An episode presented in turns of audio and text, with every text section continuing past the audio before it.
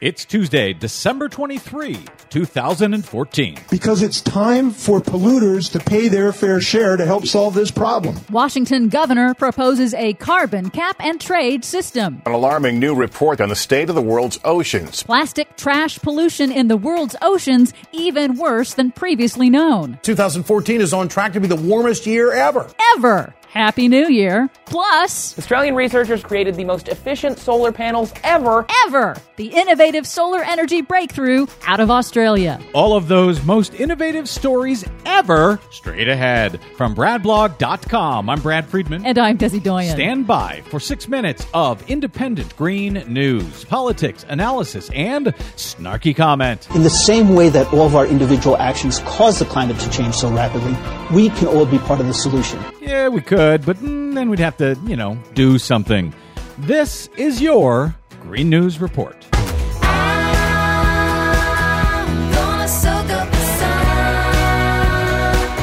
Okay, Desi Doyen, our last report was filled with nothing but good news, and I should have known that meant you were going to come in with all of this terrible news in the next report. Well, hey, you know, it's the environment. It doesn't necessarily follow along with what you wanted to do. Well, it should. Anyway, what do you have for us today? Well, first, the National Oceanic and Atmospheric Administration's latest data says 2014 is still on track to be the hottest year on record. And year to date, global temperatures for the whole planet, January to November, are also the highest on record. And to be clear, that is exactly the opposite of what the right wing deniers on Fox News and everywhere else have been telling us for the last year or two. They keep telling us that the globe is getting nothing but cooler since 1998. And one would like to think that if 2014 is the hottest year on record, it would end that stupid denier argument, but I doubt it. It is Fox News we're talking about. Another new report from NOAA finds that the latest scientific data from the Arctic shows that the North Pole region is still warming twice as fast as the rest of the planet, and that extra heat does have impacts on weather systems around the world, according to meteorologist Paul Douglas on MSNBC. It may be turbocharging typhoons. We just had five Category 5 typhoons in the Pacific. It may be accelerating sea level rise. We are conducting an experiment on the atmosphere. Meanwhile, in Washington state, the Democratic governor Jay Inslee is taking action on global warming, proposing an ambitious cap and trade program to cut the state's greenhouse gas emissions. It charges big polluters based on the amount of pollution they emit.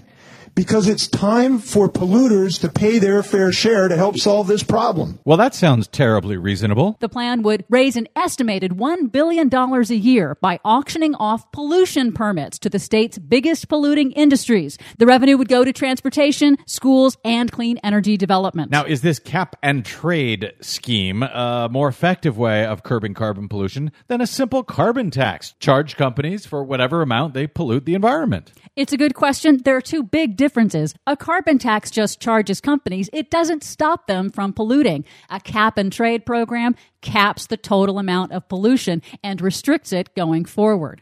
270,000 tons or 5 trillion pieces. That's the amount of plastic that a new study estimates is floating in the world's oceans. About 700 pieces of plastic for every person on Earth. But lead study author Marcus Eriksen on NBC News says they found fewer tiny pieces than they expected. We found the salt and pepper sized fragments were almost disappearing from the ocean surface. They're not on the surface. They could be somewhere else. And that's where we're concerned. He says those small pieces may have sunk to the deep ocean, or worse, are being consumed as food by marine animals and birds, which means they could be passing toxins up the food chain to humans. Finally, some innovation news. Finally, you're going to at least end the year with some good news, are you? Yes. Thank there's you. a solar breakthrough in Australia where researchers at the University of New South Wales have developed a new method that converts more sunlight into electricity than ever before. These new panels convert 46% of their sunlight energy into electricity. This new technology works by distributing the solar collection into three cells, picking sunlight up in multiple wavelengths, and then reflecting that excess light at a fourth panel. It's genius. The technique uses commercial solar panels and was even confirmed by the U.S. National Renewable Energy Labs in field tests, which means it's not that far away from going commercial. Now, 46% doesn't sound like huge efficiency, But when you compare it to coal plants, they tend to get between 30 and 40%. And the same is true for nuclear plants. They also are only 30 to 40% efficient. So this new innovation puts solar right up with these other energy producers. And the fuel is clean and 100% free. And we will end this year with that clean and 100% free bit of good news. For much more of the stories we covered today and the ones we couldn't get to, please check out our website at greennews.bradblog.com. Don't forget, you can download us anytime via iTunes. Find us and follow us on the Facebook and the Twitters at Green News Report. From Desi Doyen and me to you and yours, we hope you have a wonderful holiday, and we will see you after the new year. From BradBlog.com, I'm Brad Friedman. And I'm Desi Doyen. And this has been your Green News Report.